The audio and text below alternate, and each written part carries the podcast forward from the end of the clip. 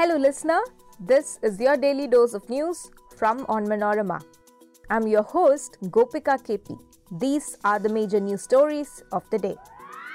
Several killed in blast at Shia Mosque during Friday congregation in Pakistan.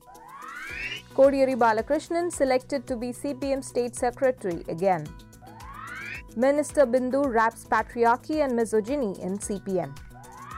Rupees 12 hike in petrol, diesel price needed for fuel retailers to break even. Supreme Court appreciates sender for evacuating Indians from Ukraine, says concerned about anxiety of people. Let's get into the details. At least 30 people were killed and more than 50 others injured when a bomb ripped through a crowded Shia mosque during the Friday congregation in northwestern Pakistan. A rescue official said the blast occurred at a Jamia mosque in Kissa Khwani Bazaar area in Peshawar when the worshippers were offering Friday prayers. No group immediately claimed responsibility for the blast.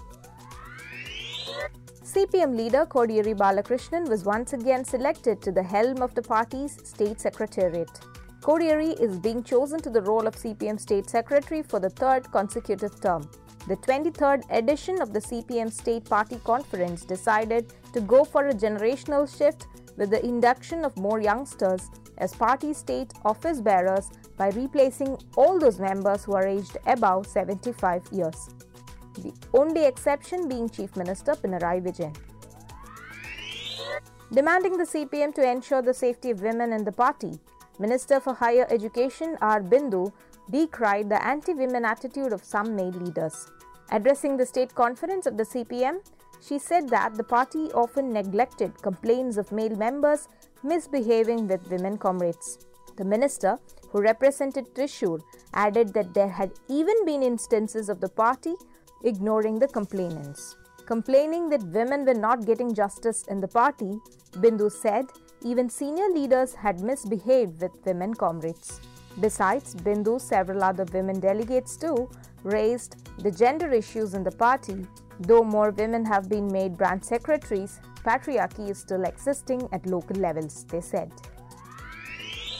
Petrol and diesel prices, which have been on a freeze for the past four months in view of assembly elections in states like Uttar Pradesh, need to be increased by over Rs 12 per litre by March 16 for fuel retailers to break even. International crude oil prices shot above $120 a barrel for the first time in nine years on Thursday before retreating a little to $111 on Friday, but the gulf between coast and retail rates has only widened.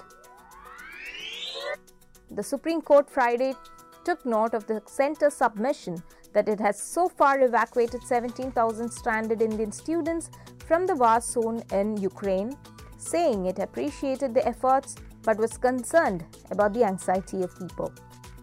The top court asked the sender to consider setting up an online helpline for the parents and families of stranded students in Ukraine and convey to the high courts not to take up the issue pertaining to the evacuation of students to avoid multiplicity of litigation.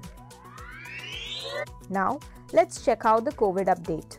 With 6,396 people testing positive for coronavirus infection in a day, India's total tally of COVID cases rose to 4.29 crore, while the active cases dipped to 69,897, according to the Union Health Ministry data updated on Friday.